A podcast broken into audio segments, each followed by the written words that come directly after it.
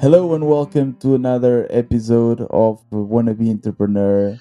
Today I have uh, Florian with me. Uh, Florian Rooz, is that how you say it? Uh, Rose, actually, just uh, Rose. Yeah, it's Rose, but just written strangely. yeah. Okay, Florian Rose. yes. Yeah, thank you for accepting this invitation, Florian. Of course, happy to uh, well, happy to uh, you know be around and uh, talk about entrepreneur stuff. Always, uh, always fun uh, topic. So looking forward to this. Yeah, me too. Yeah, so it's a it's a funny story how we actually met in person. I Florian Mhm, mhm. is the host of a YouTube channel that I follow. It's called Seawolves, and it basically covers stories about sailing and normally Yeah. racing related. And uh, he, he did actually a daily show, and I was watching every day, you know, with my cup of coffee, and uh, and then we were chatting in the in the pre in one of your uh, premieres, and uh, I said, okay, I'm going to Amsterdam, and he said, okay, if you want to sail with us, we are going to sail on Saturday. I was like, okay, don't Uh-huh. tell me twice, I'm I'm going to sail with you, Yeah, yeah, and yeah. Uh, and then we met in your boat. yeah, it was a nice day, right? We, we had pretty good weather. It was a nice, uh, was a nice little sail. It was uh, was pretty fun. Yeah, definitely. I just uh, uh, regret not bringing my my trunks for for swimming, my swimming suit.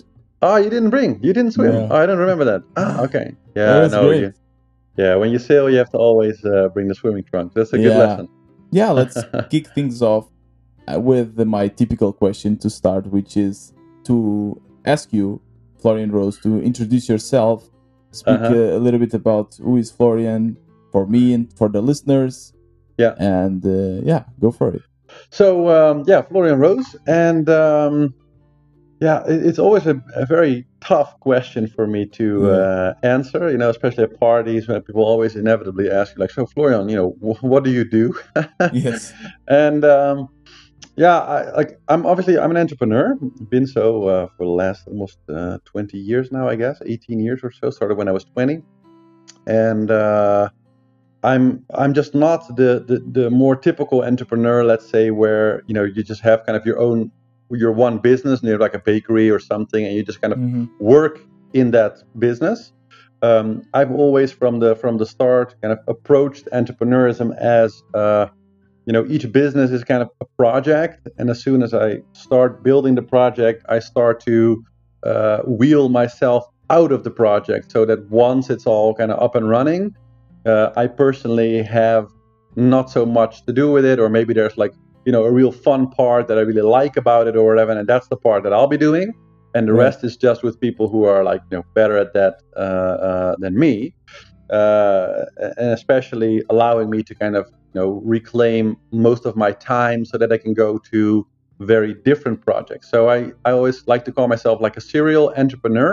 Mhm. Um, so my goal in general has been like to, to er- if I can do one cool new business every year, let's say, Wow. uh, then I'm pretty happy, right?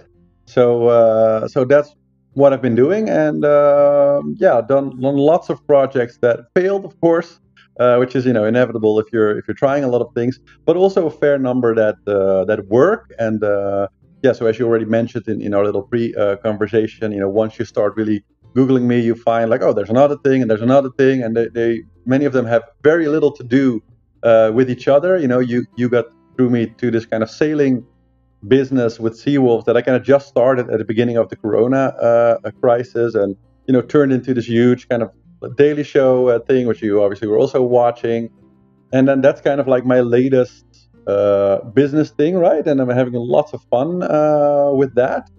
Uh, but there are also, you know, very different things that have nothing to do uh, with, with sailing. So, yeah, it's very hard to kind of, you know, pinpoint yeah. me in a way of saying, you know, that's what I'm all about. That's my topic, or or anything like that. I've, I've really done lots of different things. So, you know, I'm I'm very much into racing sailing right now. Done some great races. You know, reporting on a lot of like technology within racing. Um, but I also have, you know, my own brand of saxophones, for example. So that's something completely different, right? Like Wow. design my own instrument. Um, I wrote several books on on learning, on on education, uh, both in the more general sphere and also more in like music education. uh, sphere, but also done like a ton of consulting work. And yeah, it's just there, there really isn't any any specific area where I would say like that's really my thing, except for learning. So that's really the core of all my businesses right. that I'm just uh, very experienced at digging into new topics. That was also my job when I was, you know, working as a consultant, kind of uh, outside of my business. Something that I really enjoy is going into other different businesses and kind of, you know, helping them solve problems or improving things.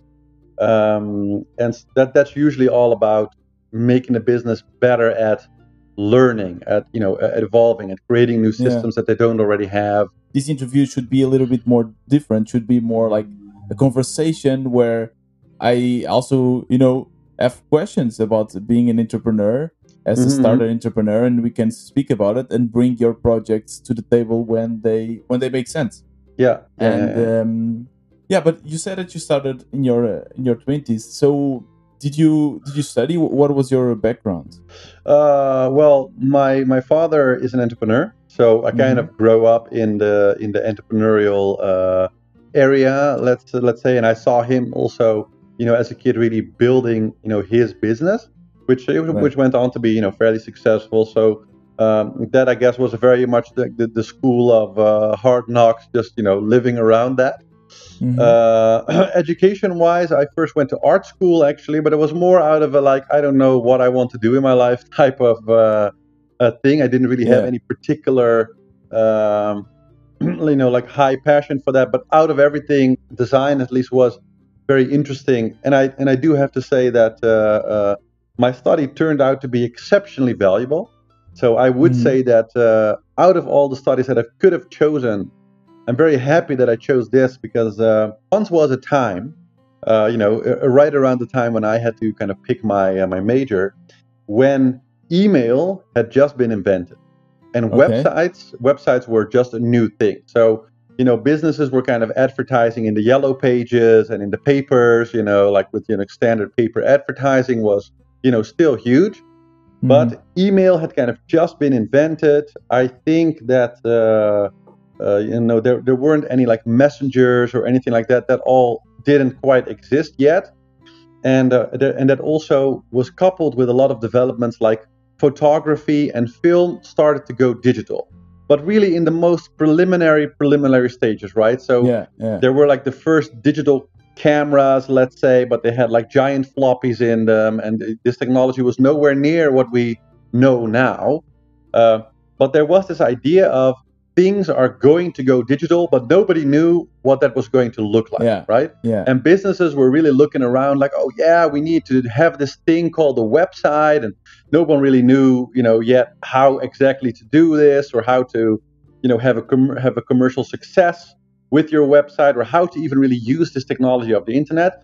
And so I was kind of browsing around, you know, for like a cool major in that era. And mm-hmm. here was this study in the in the Dutch art school uh, where basically the idea was we're going to create we're going to teach you about all the different media so you're going to learn like the basics of like photography like you know good photography filmography yeah. you're going to learn design sculpting painting uh, you know everything basically all of like all of the different design disciplinaries mm-hmm. uh, but we're not going to go very deep into those disciplines but we're just going to give you like the first overview. No, yeah, we're going to give you like the first 50, 60% that's like really easy to learn. You know, it takes some time, but you know, we're going to really dig you into all these different topics for several years. And then by the end, you'll be this unique multidisciplinarian, let's say. And our, our functions was to be the art directors of this new digital world, right? The people that right. would oversee the photographers and the filmographers and all these different people, and then would bring that all together in the in a website. I guess you also had a lot of friends in, that area, but you probably also had a lot of friends that went with more, let's say, conservative studies. Yeah, and yeah, they sure. they start having jobs, right? So they they start to get out of college, they start having their own job, and yeah. you are in this area, you know, without actually knowing what you should do, and and you start be, becoming an entrepreneur. Yeah. How how did that compare? You know, seeing your friends immediately making money, you know, being able maybe to go travel and partying and so on and maybe you were okay i'm still maybe not in that phase trying to find a job did that discourage you, or you already uh, knew that the first years were? That's a very good question. That's a very good question. Uh, I like there's this kind of strange thing that when you're an entrepreneur, especially if you're a little bit successful, uh, you know, people sort of attribute that to a choice. So you, you made a choice somewhere, and you know you had you probably had some struggles or whatever, but then you know you kind of made it, whatever whatever that means, and now you're like happy and you know you're doing what you want and all that stuff. Personally, I look at it quite different. Like I uh, like I said, so uh, as part of my study, I had to do an internship. Ended up doing that. Very very lovely company, lovely people, and so you know I worked there for I think like eight months or something, mm-hmm. on and off uh, first as an internship, and because they really liked what I did, they also kind of sort of hired me for some extra days, you know, next to my study, where I was kind of, you know, making some extra money uh, there. And so uh, when I graduated, literally, uh, the the boss of that company said, "Hey, Flo, uh, you know, love love it if you uh, join the team, and uh, you already have your." And I literally had my like re- really nice uh, office for like a 20 year old, you know, like with my own window, I had my own office, had a yeah. secretary, the whole thing and they basically just put the package in front of me and said, "Hey, look, uh, you know, you're gonna make this much. Uh, you can pick out your uh, lease car, and uh, you know, like uh, your, your bed is made. Come work here, and everything will be cool."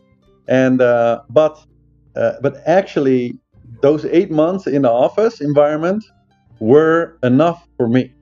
Like I I really am not built for that environment. You know, like just the idea of going to this same you know dreary kind of office space you know people make an effort right. to you know make it look good and especially these days people are really like trying to turn the office space and like do everything Definitely. to make it look like a nice playground but to me it always felt like uh, you know if you go to the zoo you know uh, yeah. and you have you have a really good zoo so they make a really big pen for the giraffes with like high trees in it and what and they really try you know to create a beautiful tiger uh, environment, you know, big with glass, and it's, it, the whole message is that look how natural we made the living environment, right? You know, you still feel like a prisoner right. who is just there with your time. And for me, it was always like I don't want to be kept in the zoo. I just want to be free and do my thing, right? And w- which one was your uh, first business then? Well, I tried several different things.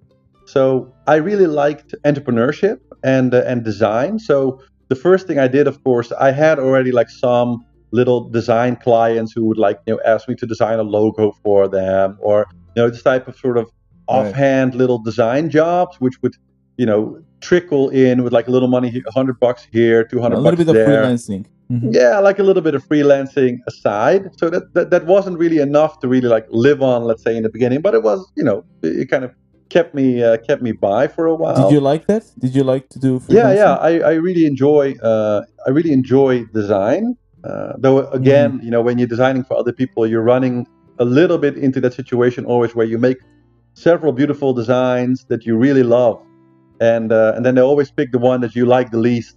Uh, yeah. and they want you to change it in some way where you personally think maybe that will be an awful change, but you know they're paying for it, so you have to go there. Yeah. But it was but it was a good education actually in a in a way. I learned a lot from that and i do love to work with people. I love to work with customers and you know figure out ideas and, and that, so that was a very enjoyable uh, uh, process. Um, you know trying to get into different things. Like i literally didn't have any idea what i was i didn't have any particular path for like oh this is going to be my business or whatever. Right. i just figured I, I understand i think what a business is but I really understand from seeing my dad do that. Like you have to find a problem to, and mm-hmm. then solve it for other, and then you know you sell the solution to a problem. That's in essence is what it is, right? Like people yeah. don't want to take the time themselves, but you find the problem, and at some point you say, "Hey, if I take the time, I can create a beautiful, structured solution." Uh, for you know, first maybe for myself to solve this problem, but then I have this solution actually so well packaged that I can go to all these other people who are having the same problem, and yeah. then you know that's a business, right? And so right. Uh, I oh, I just was kind of watching the world with this idea, like I will I will find some problem somewhere, and then I'll I'll go to work fixing it, right? And tried several different things, but uh, as you probably also will find, there there's a big element of you know luck and destiny and stuff to business, mm-hmm. right?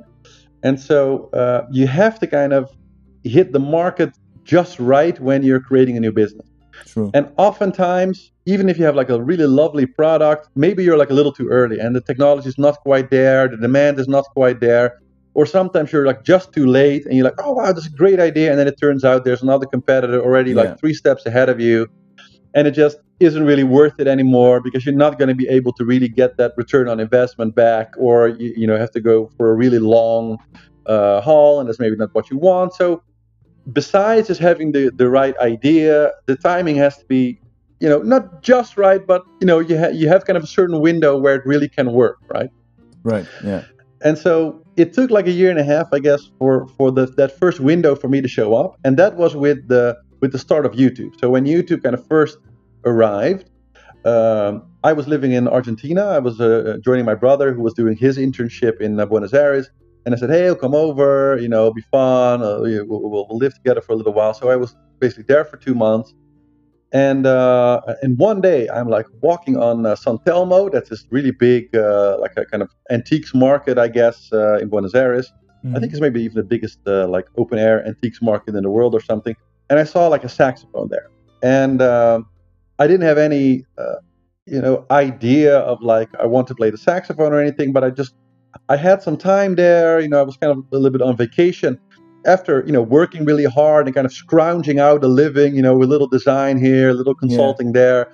So you know, I I saved up a little money, like kind of enough to go to South America, just chill, hang out with my brother, have sort of like a semi vacation time while he was still doing a little bit of work there together. And so I'm there, I'm just looking around, enjoying having a good time, and I see a saxophone there. And uh, I'm like, well, you know, maybe it'll be fun. It'll be a cool thing to do here with all the, you know, the music around there. I'll just see if I can teach myself a little bit playing the sax. Right? I don't really speak, you know, very good Spanish or anything, so I didn't really have a teacher. And so I turned to YouTube, right? Right. Uh, mm-hmm. Because there was just kind of like, oh, well, maybe there's somebody there. And so there literally was nobody on YouTube doing that well. So there were like a few guys who would make like a few videos of like how to put a saxophone together, but it just really wasn't very good, right? I, I could just see like these people are just kind of making these videos for a little fun, but they didn't really have this idea of like, hey, if I like really seriously make like the best online course like ever uh, in this new medium, YouTube, that no one ever done. Yeah. Uh, I bet there are going to be more people around who are going to like go to YouTube and like figure out how to play, you know, whatever instrument it is. And so for me, that happened to be the saxophone. And I figured, well, I can't really find online any good solutions to teach myself. So uh, I'm just going to make a little blog and I'm going to like write about every step that I go through myself, teaching this to myself. Yeah. And uh, well, I think it was maybe like four months later or something that that was already like the biggest, uh, you know, saxophone website like for beginners uh, okay. basically for four months later, like really kind of exploded. Yeah, and without uh, without any any marketing or whatsoever. Yeah, I, I, I, didn't organic. need any marketing. No, I didn't. I, I think I experimented with like Google Ads, and like, this was all new, right? So Google Ads had just been invented. Uh, so I dove into everything. Like I make this made this vlog. I experimented with like you, but I was mostly marketing through YouTube. So you know, basically the model that you see right now. I was right. one of the first to really adopt that with like having a set of free videos basically that are like really good. Um, that right. are kind of supporting people to go to your thing that they then you know buy for like a few like 10, 10 20 bucks they just you know buy like a full uh, course with a book and several extra videos so i just made this uh, so i started just with this vlog just writing and then once i had enough content to sort of make the first volume like the first uh, you know five six months or whatever of like what you should learn when you're teaching yourself the saxophone. I kind of compiled all of the best stuff into a book, uh, mm, made okay. some videos, and that was my first product, right? And you're selling it. You're yeah, selling I was. I was just selling like like a PDF, you know, online. Through, I yeah. think through PayPal. I think PayPal was literally the only way to sell something online back then. Still, yeah. if you weren't like a big uh, company, so I think I started with PayPal, and uh, and that just worked, man. And then and then uh, you know I was like selling, you know, five to 15 books a day and uh, wow. and boom you know at like 10 20 bucks a, a book boom yeah. you have a bit boom you have a business right how does that feel how does that feel that suddenly it, it grows did it did it feel that you deserve it did, did you feel like well, like, yeah, yeah, yeah. How no, come I this mean, happened? Yeah, yeah. No, I definitely felt I deserved it. I worked really hard on it. It, it is, however, uh, and that's something that now that's a little bit less, but it was a very interesting period for me uh, as far as the politics of the music world go. Because you have to imagine that uh, you know the, uh, like now we think of like the online world for education is like yeah duh of course right? Of course online education of course. It makes so much sense that you can be anywhere in the world. You can be on the north right, pole and you right. can do lessons. But back then of course you had only physical teachers who were like putting their ads in the local paper or whatever right saxophone teachers of course. And so yeah, yeah. in a way me putting uh, you know really good educational content online some of it for free some real key components on uh, you know for free there. Yeah. So i got lots of great like love from the people who were really enjoying it and teaching themselves. Yeah. But at the same time i also got like a bucket of hate and i mean really you know real real venom from from from all these you know really traditional saxophone teachers many of them you know who were very kind of traditional assholes, you know, who weren't maybe very good, but they had like the diploma to do it. And, you know, who do you go to? Yeah, you have to go to like a conservatory taught, uh, you know, saxophone uh, a god or whatever and pay them lots of money, like 40, 50 euros an hour, uh, you know, for like a lesson or whatever. Yeah. And uh, and here's this guy who who's not even went to conservatory, who, who like basically is only playing the instrument himself for like a few yeah. months, who dares to write a book uh, and presume that he can just sell this. Yeah. So, uh, so they know, try to sabotage you. Somehow. Oh yeah, yeah, yeah. There, like the, the, the amount of like active sabotage by uh, by teachers, but but really, uh, you know, writing to forum owners, pleading that they should remove all my posts. Uh, you know, hate hate commenting on videos of mine, like, oh yeah, you're really teaching people bad habits, all that, yeah. which which is you know, like back then, I was only playing for six months, so there's still this little voice in the back of your mind. It's like, well, maybe they, maybe they're right. Maybe, maybe I am doing right. it wrong. Yeah. Now I, am playing already for ten years. I know that they were just balls out lying, yeah. just protecting their own shit, right? But uh, but back then, it's hard. You know, it's hard to really swim upstream and stick with it. And then I wrote another book for more intermediate players as I become more intermediate myself. And then I went, you know, as I became more actually became a saxophone pro also here, and I had a like a weekly session here in my city for yeah, like young yeah. talent, and I really you know built that business out into really nice, you know, full on business with lots of different aspects to yeah. that. And uh, and kept writing as I as I evolved. I just you know whenever I kind of finished the next chapter in my own life and learning, I would translate it back into a book and say, hey, you know, here again, and kind of take all those people that had sort of grown up on the saxophone with me uh, onto the onto the next thing. So it's a very natural business uh, flow also in that sense. Yeah. But walk me walk me through the the mindset there, right? So you are quite new in this area, right? So for six months you learn it, and suddenly you're selling it, and you actually get traffic, so you get people buying it, so you get yeah. some kind of validation. But then you have the bros trying to bring you down, and you still manage to overcome that and and write another book. Tell me what went through your mind, like what what kept you motivated. Well, like the money, I guess. You know, like uh, yeah. see, see, seeing the fact that I was seeing like a few like more younger, more like cool teachers saying, "Hey, man, I think it's really cool what you're doing. Great right. uh, method, or trying to work with me, or whatever." You know, like wasn't all hate. Uh, and and I have to say, that was also mostly in the Dutch market. People don't really know this about Holland, but Holland is a very, uh, as, as, far as entrepreneurship, people always think like, oh yeah, Dutch are really free spirits and they're really entrepreneurs and everything. That is a very small part of right. the Dutch, let's say. But yeah. the other, you know, the Corona crisis has proved that again very, very much. But the other, like 95% of the Dutch, let's say, are incredibly because we're a very small country, so yeah. they're very protective of their markets, right? And so there's a lot of legislation and laws and everything. And we're, we're in that sense, the, the political protections around everything in Holland are huge. It's funny because it's a country where you're, uh, at first sight, you thought, you know, there's uh, legalized drugs and prostitution and so on. You think they're very open minded. and But it's true. Then when you actually start to meet more and, and maybe travel more uh, inside the Netherlands, you can kind of understand there are also a lot of conservative people, right? And uh, especially in business. So that's that's uh, interesting that you validate that, that you verify that. Yeah, yeah. But yeah. Um, you also told me that you try always to then step out of the business, right? So you try yeah. to f- find a way to automate it and then step out and you know pursue the next thing. Tell me yeah. how that did that happen with the with this Hello Saxophone? Uh, well, business? that's that basically like nowadays that's more or less a hundred percent virtual business, right? So it's like more or less fully uh, automated because I have all the methods. You know, I have a website. People can write in. You know, there are like a bunch of like good mailing systems. You know, like uh, different mail streets and just a good right. uh, system behind that. Kind of figures out if somebody's an actual lead or not. And, and so that's just uh, over the years has been you know uh, taken over by technology, let's say. But but really from the start. Uh, and it's a you know a very very basic but very effective uh, online fully digital uh, business where where it basically takes me maybe you know an hour a week or so just to answer you know fan mail yeah.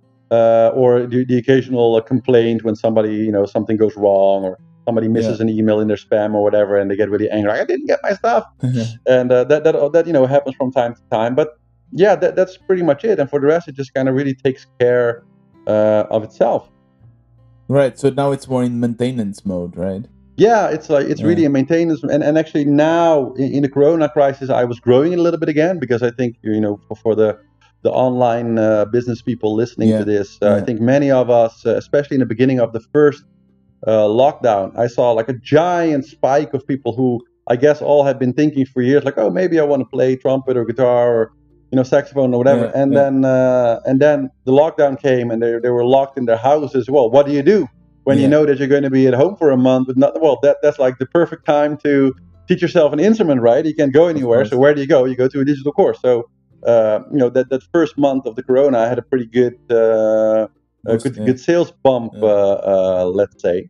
So uh, so yeah that that uh, that spurs on then oh yeah maybe let's let's put a little bit more growth into that optimize again. So you go through cycles you know the technology changes also marketing systems changes. So every once in a while, somebody somewhere changes something and the business suddenly does better or worse. Yeah, or worse, yeah. And then you have to kind of get into action and figure yeah. out who changed what and uh, and get back to uh, having everything work again. But it's basically maintenance mode now. And the the the thing is that a lot of companies, right, normally, or a lot of entrepreneurs, they find a business and they see that this business is working like you did and they try mm. to make a full company out of, it right yeah. so i would i would imagine other entrepreneurs maybe trying to expand to other instruments or or yeah. bringing more uh, more courses more advanced courses more you know. And uh, i guess that's what distinguishes you from normal entrepreneurs. That's what distinguish distinguishes a serial entrepreneur from a, a like a normal entrepreneur yeah. Because you didn't want to do this, right? You you said, okay, I have something. No, I did that also. I, I, did that also. So I also actually copied my method to several other different instruments. Ah, okay. I just I just used the because I don't play those instruments.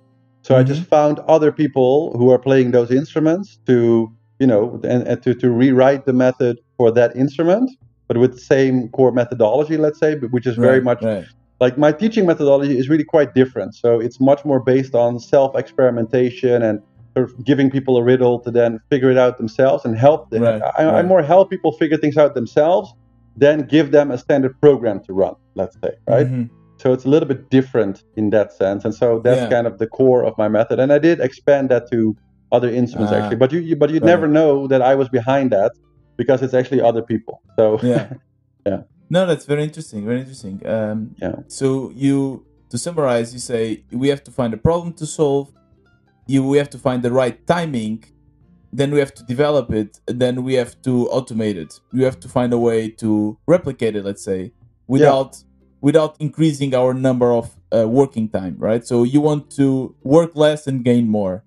Uh, well yeah I, I wouldn't say necessarily work less. I mean i, I work like long days you know i wake up early and i, I go go home uh, uh or, or sure. i sleep late at night but that's because I really love uh, what I'm doing, and and whether it yeah. was you know sailing with you uh, and, and, a few other guys uh, like that. For me, that's like yeah. Uh, sort of always mixing pleasure with business, right? Right. Yeah, it's the entrepreneur lifestyle, right? But what what I meant was that you reduce your working hours for that business, right? So as you said, now you you just send an email or respond to emails for your hello saxophone business yeah. once a week so you reduce there and of course you increase your working time in other projects so that's what yeah. i meant so uh, per project i guess the goal is once everything is set up you try to reduce your working time but still keep the yeah, still keep yeah. the the income so that you can then start focusing on other projects and i would say not necessarily reduce my own time but uh, like a, a, really great mentor of mine, uh, kind of a Dutch expression, but he said like uh,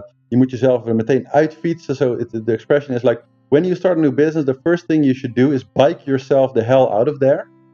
Mm. Uh, you know, we Dutch people like bikes, so it's kind yeah. of Dutch expression.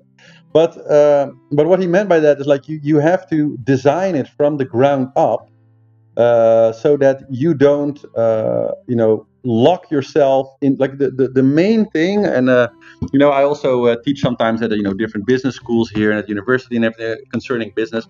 And so one of the things that really i think is a very key component to uh, remaining free to explore other things let's say and to continually reinvent yourself or pursue pursue different things um, is that when you start your own business mm-hmm. it's very easy to uh, just put your shoulders on it and push harder yourself. And whenever there's a problem, just you will you are you know you're the entrepreneur, so you just push harder, spend more time, and solve it. Right. Right. That's, that's kind of the natural thing to do for most entrepreneurs. And it's one of the most counterintuitive things is actually to say, no, I should not even uh, attempt to do that from the start. I should find somebody else who's better at that particular thing, who really loves that particular thing, and I should get them to do it. And your okay. your job is not to do all those things. Your job is to create the entire business, like all the different. Like I really think of businesses as organisms. You know, mm-hmm. so there's like there's like the heart and the lungs, but you know, in a business they're called like the marketing department and you know the yeah, yeah. Uh, the, the, the, the, stocks or you know your Sales, fulfillment yeah. or whatever but it's it's a body. It's like a it's like a self-replicating cell, right? And so you have a business once you've created that organism in such a way that it keeps self-replicating. It self-sustains, and even when you walk away from it, it will self-sustain, right? Right. And when you approach, uh, and I'm not saying that it's that it's bad to keep yourself involved in some way, right? Like many of the business that I do, I'm kind of the face of it. Like I'm kind of the face of Seawolves now, mm-hmm. and that's fine, right?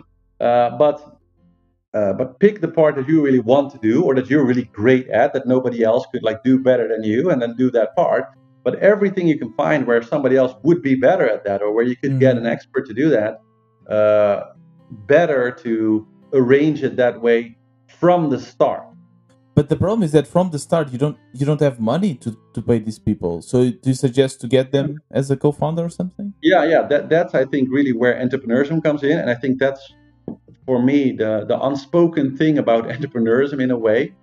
Uh, you know, if you're an entrepreneur, you have to just become really good and clever at value exchanges, right? And that does not necessarily have to be money.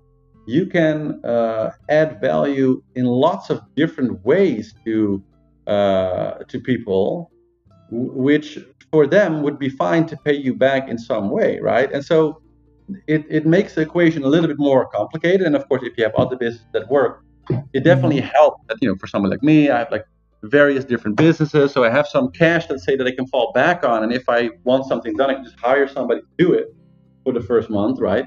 But still, for most of the time, I won't do that. Most of the time, I will just get people to do things for free as far as money goes.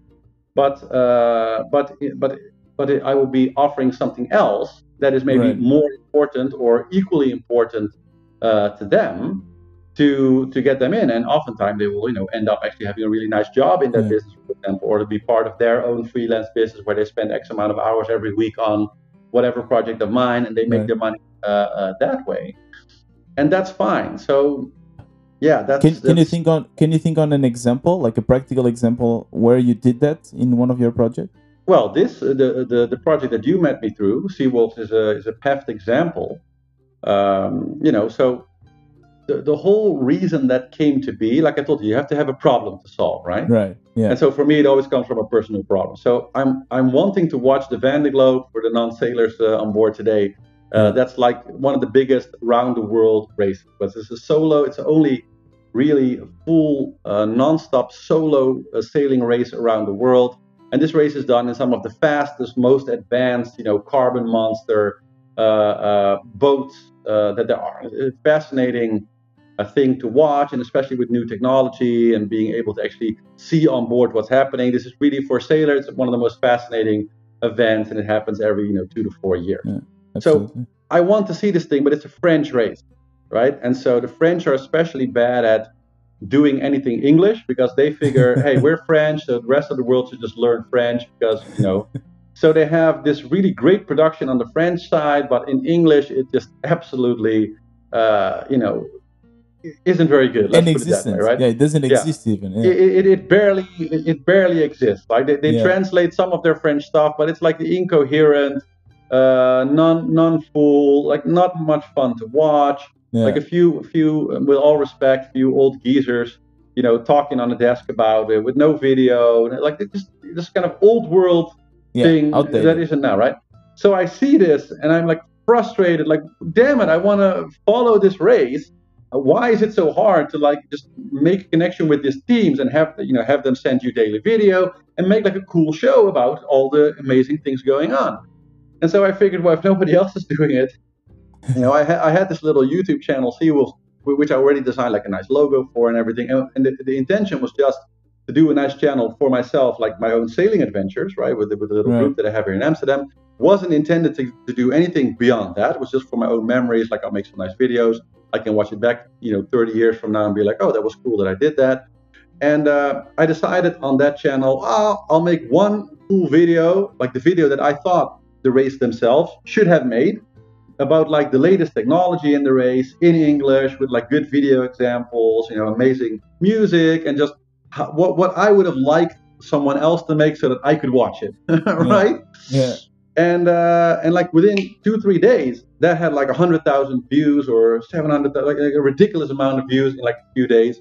And it was like if you Googled like the Vendée Globe race, it was like the first or the second video that YouTube was surfing up. Like wow, people are really enjoying this content, right?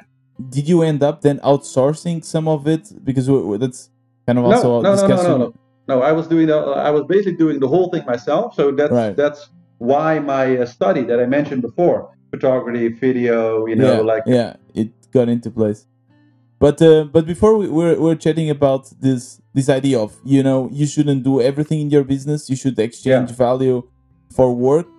And yeah. um, did so. And I asked you to to give an example, but I guess then this didn't happen with the Seawolves. Or no, not it? yet. But that's kind of the phase where we are now. So I did that for two and a half months with the Vendée Globe. Right. And then a lot of people were really, because you really become like a YouTube slave. YouTube's algorithms are all, uh, you know, if you do a daily show on YouTube, like YouTube really likes that, right? Yeah, because yeah. they they want people to push daily content because they need more content, they need stuff to push their advertisers and stuff. So uh, YouTube really loved before, I should say, uh, maybe still loves, but uh, really loved my show, right? So they were really pushing ads hard. Yeah, I had yeah, yeah. I, I, had to really step in and diminish the ads because sometimes I would make a half an hour video and people would say like, "Hey, Florian," and I get like 20 ads uh, in one video, like every two minutes I get an ad, and I had to like go into the ad thing and say like, no, no more than two ads on a video because YouTube right. was like adding that stuff to to death, just saying, "Hey, we can make some money here." Uh, so you run into this type of uh, problems, let's say. But then, of course, after I got my other businesses, lockdown is kind of open now. I don't want to be, you know, making a making a, a show every day where I have to do everything. So I switched it to like a weekly, bi-weekly show. And now basically there's no races really going on right now. It's sort of like if there's something interesting, I will make an interesting post. And so I just right. said, okay, I'll I'll make high quality interviews, high quality content but I'll make it when I have it, and you know whether you like it or not, that's how it is. I'm not going to do a daily show anymore. And so then, so, so this is the, the the spot where you, when you try to automate it and you try to bring other people exactly to do it. Exactly. Mm, yeah, that's what I'm working okay. on right now. That's what, so that's what I'm kind of exploring now with, with having the connections within the racing teams and everything. And so now it's summer, everybody's enjoying their freedom again. But come uh, come the more darker times, most likely another lockdown, of course, uh, if, if things keep going like this for next winter. And right. so hopefully then I'll be ready to have not just myself, but several other people uh, uh ready to post on, you know, technology and, you know, do different gotcha. things yeah. and have it kind yeah. of be a channel with multiple people that will again be a nice self-sustaining thing and a self-sustaining uh, uh, brand that will that will solve that same problem, but it won't just be yeah. me doing everything basically. Yeah. Yeah, it, uh, makes makes total sense. One one thing that for sure that I've learned from this interview is that you need to hit the the market at the right time also. And and you can clearly see that you, you are getting some traction because you didn't need any any advertisement and you got a lot of viewers. Uh, the, if I asked you to share about a project that just didn't work at all, does something come uh, come oh, to yeah, mind? Yeah, yeah, there, there's one really famous one in my uh, uh, repertoire. I can uh, I can send you the link to the promo video that I made for that, which I'm still epically proud of. Yeah. But uh, but as always, this, this is one of the projects that I put like the most money in of my own money when I was like, wow, I really want this to work and of course it failed miserably. But uh, uh, there was this uh, time a few years back when uh, virtual reality was kind of sort of hip for a moment. Everybody yeah, was, yeah, oh yeah, yeah VR is going to be it, and of course it didn't turn out to be that way. But uh, but it sort of you know had this kind of hip phase, and um, there was like the the Oculus Rift and all this stuff was kind of just right. on the market and all these Kickstarter products. And so uh, for some reason, I figured like, hey, you know what would be? I was thinking like, I want to do a new project, right? Everything was going like really well in my life, and I was like, ah, I want to do something new, something cool. So I more approach it from what would I like to do? Like, what kind of team would I like to lead for like a really cool, more bigger project? Yeah. And I figured out I'm gonna make the the the first uh, 360 movement uh, chair, you know, so you can really simulate like gravity and stuff. And when you play like a flight simulator or yeah, a car yeah. It'll like actually put the G forces on you and everything. So I made this really cool design, and uh, it, it, was called Space Pilot. We we named it Space Pilot, okay. and so this Space Pilot VR simulator. And uh, we had this whole marketing campaign called Space for Us All. This was also when Richard Branson had just announced his, uh, you know, what kind of came to fruition, you know, the last week when he first went into space. And so we figured, well, a lot of people cannot afford a ticket on uh, on Richard Branson's uh, ride, but they can afford a ride on the virtual simulator. So they can uh, they can simulate going to space, and with the virtual reality goggles and the the G-force simulator, it'll be like super real. And so uh, I had this really funny. But there were a few like guys who were like experimenting with this in the you know in the kind of the IT uh, tech world, but all of those devices looked like uh, I, I, saw one I think on Shark Tank or one of those British mm-hmm. entrepreneur shows, right? And one of the the female sharks said, if my husband would show up with this thing at home, I would immediately divorce him, right? And it, it really made me laugh. And I was like, yeah, it's true because all these things look so geeky and not cool and like full of wires and not well designed. So I figured I'm going to make this thing like this simulator, but I'm going to design it like a Ferrari. It's going to look so cool that every girl is going to, go, I want to go on there, right? Yeah. Because then, then it'll be like, yeah, sure, why not? It's going to be a cool product. So the problem I was solving, like, no guy can come home with this but I'm going to solve the problem so that when you come home with this, your girl's like, oh, that looks cool. I want to take a ride on that one, right? Yeah. And you can actually, uh, so I figured that would be the, the main solution to the problem. So I actually got, uh, you know, Guerrilla Games. And so they, they have their office in Amsterdam. And so through a friend, I got in touch with that team. And I actually got the whole, uh, you know, those guys all ready to like dive in and actually help us design, design the software and the hardware. Got everybody together, right? And then we started really do some marketing research because this thing had to, you know, cost at least like ten thousand bucks or whatever, and you had to yeah. like create a whole room in your house to this uh, device basically, but looked super cool. Uh, and uh, and pretty soon we found out that people weren't really willing to dedicate a whole room uh, just to their virtual flight simulator. Yeah. Uh, for the house. So that's kind of that that kind of finally ended the uh, the project where we're just like, yeah, we could probably do this but it would take us 10 years of really hard work getting this into the market and then it would still only be like kind of like a billionaire's plaything or whatever yeah. and uh, and we figured like ah it's probably not going to work right so the, yeah. the chance and also the vr technology we're like yeah people are super hip about it but we still don't see that becoming like a mass adoption uh, right, right. thing where the goggles it doesn't doesn't really work people are just going to keep playstationing on a screen maybe a 3D screen, but not with the damn goggles on, right? Sure. And so finally, that uh, I had to scrap that product, and uh, and yeah, that, that, that, I had to had to say goodbye to. Uh, yeah. That after like three four months of like working on it super hard, I even built like a wood scale model of it wow. in my house to show people what it would more or less look like and the scale and show investors and all this type of stuff. But lots of fun, you know. Is it easy for you to just you know throw in the towel and say, okay, this is not for me? Yeah. Or yes do, do, do, do you think that this is crucial also for entrepreneurs to have yeah yeah yeah i one of the things that i kind of sort of uh, famous for in business school almost is like w- when you go into entrepreneuring uh, you have to count on the fact that 90% of all your ideas and all the things that you do will not right. work it just will not work either because you were too early or too late or it's just out of your league expenses wise or there, you know there are many reasons why that have nothing to do necessarily with the power of your idea. Uh, right. It may be somebody else who's just ahead of you, whatever. Uh, but for whatever reason, 90% of everything you do will fail, right? Yeah. And so that's just the fact of life. And so I really operate based on that. Like, hey, man, if I try 10 things, I just know nine of them are going to fail. Yeah. And I have really learned to not get emotionally involved in any business ideas. Right. You know, so if it works, I'm pleasantly surprised. If it doesn't work, I'm like, well, I kind of expected it not to work, exactly, right? Yeah, yeah. So you always kind of uh, operate on the assumption that it's probably most likely, no matter how good you think it sounds, yeah. probably not going to work. And and most of the time, the ideas where you're like, ah, this kind of a throwaway idea, it's never going to work. Those are the ones that actually that work. work. Yeah. you're always having new ideas. Some work, some doesn't. Yeah. And so I, I imagine like every time you meet your friends, you'll be like, yeah, I'm working on this now. I'm working on that now. Mm-hmm. Do you feel that there's some kind of judgment in, in in the sense of like, yeah, Florian is always having new ideas. You cannot commit to one. is that a, a, thing that happens that worries you or not so much?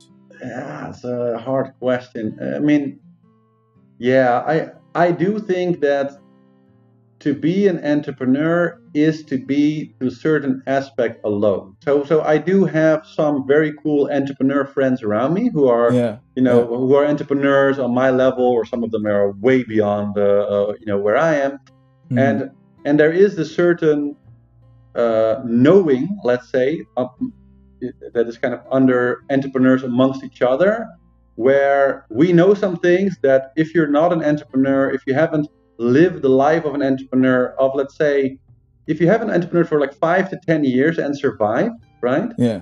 Uh, then you don't really know what you're talking about. And yeah. uh, and and also you cannot really be explained to you uh, what it is right yeah. like my my yeah. wife for example when when we met like she, she always wanted to entrepreneur or whatever and i told her like hey you know go ahead you know try try some things it'll take a while to find something and I kind of told her like there's some psychological trauma that you will go through. Yeah. And the first one of the first things that I really had when I you know quit my job and started working well it, it didn't really have any work work but started to kind of make my own way is I'd be at the supermarket at like two o'clock in the afternoon just you know buying some fruits or whatever, and mm-hmm. you'd have this distinct guilty feeling of knowing like oh my god all my colleagues that I used to work with you know the week before they're all in the office right now doing their thing and I'm not yeah. there you know, yeah, I like yeah, abandoned them. Uh, uh, you know, you, you, almost feel like, is this legal to be a 20 year old and be in the supermarket at three? I mean, people are, you, you feel people are staring at you a little bit like, shouldn't you be in the office? Yeah, right, somewhere. And it's like, what are you doing here? Right. And, and that never, you get, you get kind of used to it. Right. So when you're, when you're not in a job like that, you start to discover other things about the world like like I like to go to a restaurant on Tuesday evenings or on Wednesday yeah. evenings because everybody else goes on Friday, Saturday, Sunday. Yeah. When it's super busy, the prices are super high, whatever. Vacations, I don't go on vacation in school vacation, right? Everybody else goes on vacation in the same weeks. I try to avoid those times like plague. I try to go when not everybody else is going because it's like half the price. And yeah. the, the beach is, you know, filled, but not like filled to the brim with everybody who has to make their vacation in the same week. And so you're a little bit as an entrepreneur on the outside looking into this giant system that we built. yeah. where you know 95% of people are kind of in this. It's really it's a system, right? And, and you can't really explain to unless you, like I said, once you've been an entrepreneur which are essentially outside of the system. You know, you don't get your automatic pension, you don't get automatic saving, you don't get automatic health insurance. You you you forego all those automatic things that you get when you're in the system, right? Yeah. Um, so it's a bit like being an unvaccinated person now, looking yeah. to everybody. Like that, really quite how, what it feels like. You're really on the outside, right. looking looking in and seeing what they're doing. And the longer you're outside, the more you look at it in wonder a little bit. Uh, yeah. What people are willing to kind of accept for themselves just to just stay to get within the security, yeah, just yeah, to get the well, security, at least a sense of yeah, sense of security, security a feeling yeah. of I'm doing what everybody else is doing, and it's hard. It's it's. I understand yeah. why most entrepreneurs, after a few years, they kind of return to the corporate thing or whatever. Yeah. Because the longer you're out, the more it becomes, I think, harder and harder to ever get back in there, right? Yeah, I feel that. And, uh, and I uh, only started now. Yeah yeah yeah you, you're just new so you're just going through like the initial shock let's say of like you know uh, but that is a that is a major thing and you do you do feel that whenever you i'm hanging out with you know friends or old friends that are that are really in the corporate uh, area it's just a very very different world right and I, I don't pretend to understand what they're going through because i'm sure that they look at you know us entrepreneurs and doing like what are you doing, man? Uh, wh- why yeah. are you fighting so? Why do you choose to fight so hard? You can just, you know, get my cushy job and make, you know, 150k a year as a lawyer or whatever, and uh, you know, and, and do do this and this and this. And yeah, it's like two worlds that really don't understand each other or where exactly they meet and how they kind of because they also really yeah. need each other, right? These two uh, universes. But that's definitely, uh, definitely. yeah, that, that's a very interesting philosophical topics around that yeah yeah and uh, i guess every entrepreneur goes through that and i'm also feeling that and uh, i it's hard for instance now i'm i'm back home uh, in portugal and my family is like okay you're on holiday and i was like i'm not on holiday right but it's so hard to explain this like yeah yeah yeah i, yeah, I just don't have a job but i'm not unemployed i'm not yeah. on holiday but i i have freedom of schedule so yeah. it's very hard to to explain this and to to get know, sense. So I understand it's a little bit can be a little bit lonely for sure. Yeah, yeah, yeah. No, um, I know, I know, I know. I, I would say that uh, especially uh, making your mom feel all right, you know, or your father, you know, yeah. like making making your family feel like, oh yeah, you're doing all right, right? Yeah. That's one of the that's really one of the hardest things, and and it is kind of sad in a way that that only really comes when like you said like when you just have a job you very quickly get all the outward things of success, right? I think yeah. that that's really one of the things. Like the system is very good at instantly providing people with a few of the trappings, like you get a car, uh, you know, you can buy a nice suit, whatever, you can go on vacation. Uh, yeah. And so you you very quickly get the trappings of like, so you can like sit down and be like, "Ooh, I feel like success," and I can like, show yeah, success. Yeah. Where if you go to entrepreneurhood, it takes you know some years to to get to the same outward stuff. Let's say. Um, but, because also uh, people yeah. think that yeah if you're an entrepreneur it's for the money so you'll make tons of money otherwise you're not successful that's what i feel and yeah. this idea of yeah. the entrepreneur lifestyle and some of the people i spoke here in, in this podcast they are doing this right they basically align their passion with their source of income and it doesn't mean that they are rich it just means that they can do their passion and and be paid for it and uh, explaining this to people and the fact that you are not rich and you're living entrepreneur, they always say, okay, if you're not rich, then it means that you are you didn't made it, right? Whereas yeah. if you are in the job and if you got the car and you got some nice whatever managing position, even if it's not very high, uh, they say, okay, he's the manager or whatever department, so he made it. And um, yeah. even though it might be miserable or or yeah. you know, yeah, but that uh, is mostly that's mostly what I think of as the system. You know, there there there's very good reinforcement uh, systems in place like that, and and it's very much an uh, an us thing, right? Yeah. Uh, where there, there's a lot of self-congratulation and all that stuff going on. Uh, yeah. But but but there's a similar thing I think in the entrepreneur world, right? Like once you're among entrepreneurs, then amongst the entrepreneurs, it's very much like, hey, I'm a small entrepreneur. I'm doing, you know, 2000 a month or whatever. Hey, great, man. You're making like your own 2000 a month. Yeah. Well, you know, th- that's great. And, and even if you like do, do that your whole life and you're doing what you like to do and you're just on 2000 years, I'm like, like for me, that's like, hey, man, you do, you're an entrepreneur. Yeah. That's yeah. great. Like you're, you're, you cut out your own uh, uh thing. And sure. to entrepreneurs, it really doesn't matter if you make 100 million or, or 2000 a month like it's fine man that that's yeah. cool but like entrepreneurs kind of support each other mainly because we have the similar lifestyle and i think that people who have a job support each other because they have the similar uh, and it doesn't matter if you're manager true, true, or true, they all get up at the same time in the morning and they'll have to yeah. report to and you also and i feel that you also so as as a, like a normal job you also envy people that are are in better positions sometimes i also envy other entrepreneurs i, I know i have a couple of friends yeah. And I see them like doing things and being so successful right off the bat. And I was like, how come are they doing it? And I cannot. Does it yeah, feel yeah, the same for you? Do you also feel sometimes jealous of others? yeah, I, I have to say that actually the biggest nostalgia that I feel, uh, you know, like, let, let, me, let me put it this way. The thing that I'm most curious about, because there's no way to know, right, uh, is how I would have done had I gone the corporate route. You know? So, so you know, I, I think that every entrepreneur, so, because it's a, it's tough, right? You have to year in, year out. You know, I just came with all my businesses through the Corona crisis, right?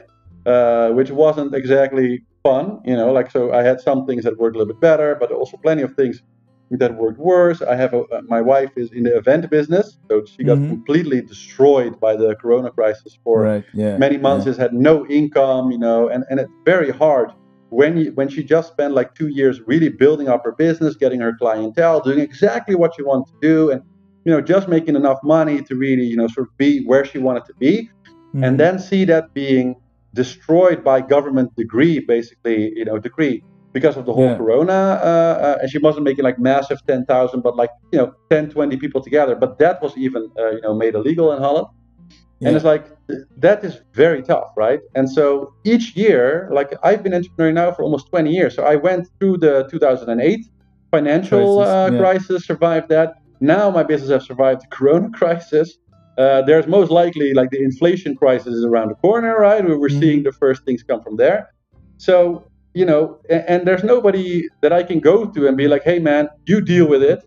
It all comes down to me in the end right? Yeah, I quite often draw a parallel of being the skipper of your boat. I yeah. find it very, you know, yeah. when you're skipping and like everyone looks at you and sometimes you don't know what to do and there's a storm coming and you have to figure it out.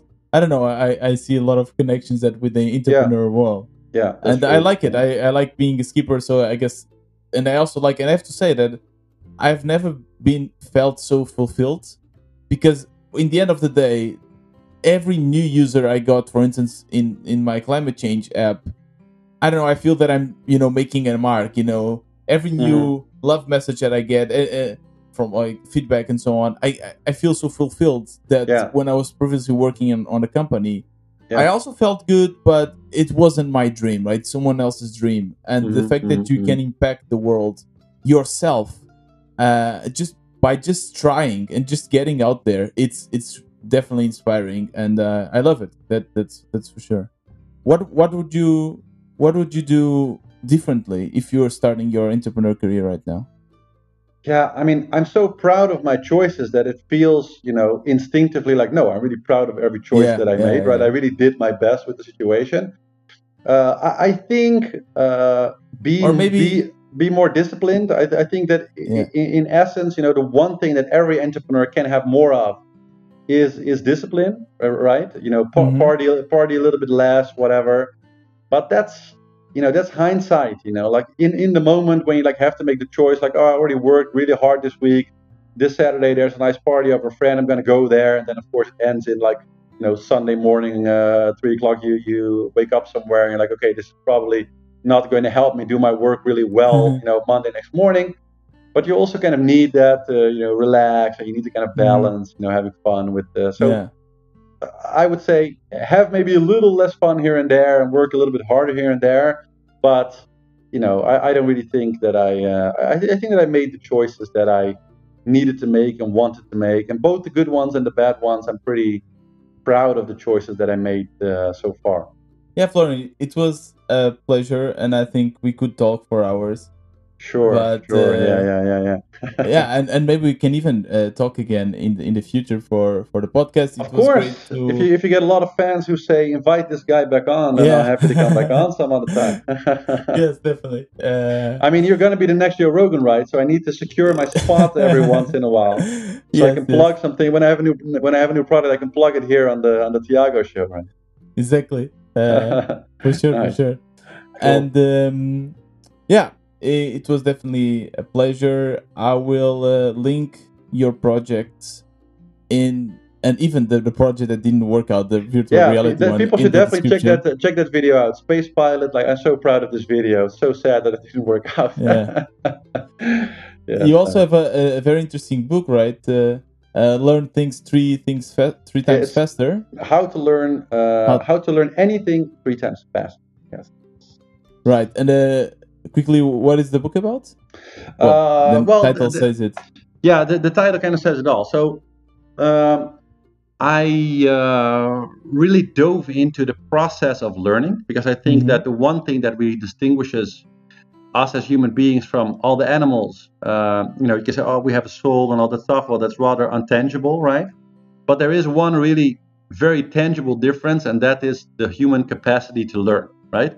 So that right. is to say, you cannot do something right now. Then we go into like a process. We call it the learning process, and then suddenly you can do something, right? So your your hardware and software have been updated to get well, your software has been updated, let's say, so that your hardware can now do something it couldn't do before, right? Mm-hmm.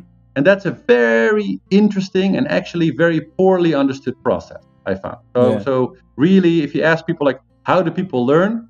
They don't know. Yeah, you practice a little bit, whatever. But if you just like be specific, like how does this process actually work, so that you can sort of when you're in the learning process, you can say about yourself, like, well, I'm at this point in the learning process and I still need to do this and this, and then I'm there, and then I'm upgraded. Then I've completed like my upgrade to version 2.1 that can now do X, Y, Z, whatever it is that you're aiming yeah, for. Yeah. And I found that it just doesn't exist. So uh, that's a problem that I kind of uh, scientifically uh, attacked. Yeah. And uh, and wrote uh, a solution for, and uh, and been oh, actually before before the crisis, I was you know giving talks at you know, Tesla and SpaceX and IBM and all this type of companies wow. about it. So they're actually use many of them are actually using this methodology also in their development uh, uh, you know teams. So uh, it's quite a serious piece of mental technology, let's say. Mm-hmm. And this book, uh, yeah, basically explains the whole methodology of how to learn anything three times faster, like understanding wow. how you learn and how you can use that to give yourself pretty much any skill you want as long as your hardware, you know, as long as you have the, the hardware talent, let's say, uh, for something, how yeah. to develop it. Yeah. Oh, it looks super interesting. I will also link it in the description of this episode. Yes. Thank cool. you very much. Hopefully, we'll be sailing today. Uh, not today. So hopefully, we'll be sailing soon together yes. again. Well, actually, in, in August, we'll probably do this. Hopefully, yes. And um, yeah, thank you so much. Thank you very much, uh, Tiago, for a uh, great, uh, great, nice talk. So thank you very much. And for you, the listener, there's a new interview every week. So next week there'll be another one. And the rest of the days, it's me speaking about my entrepreneurial journey. If you like this interview, I can recommend you the interview I did with the Hugo, aka the sailing Frenchman. He's also a sailor. He also has a YouTube channel, and uh, you can check it out in episode 46 the link will also be in the description of this episode. And if you like it, share this episode with your friends, with your entrepreneur friends. And if you want to support this podcast, you can buy me a coffee. The link will be in the description of this episode. And this was another wannabe entrepreneur. See you tomorrow.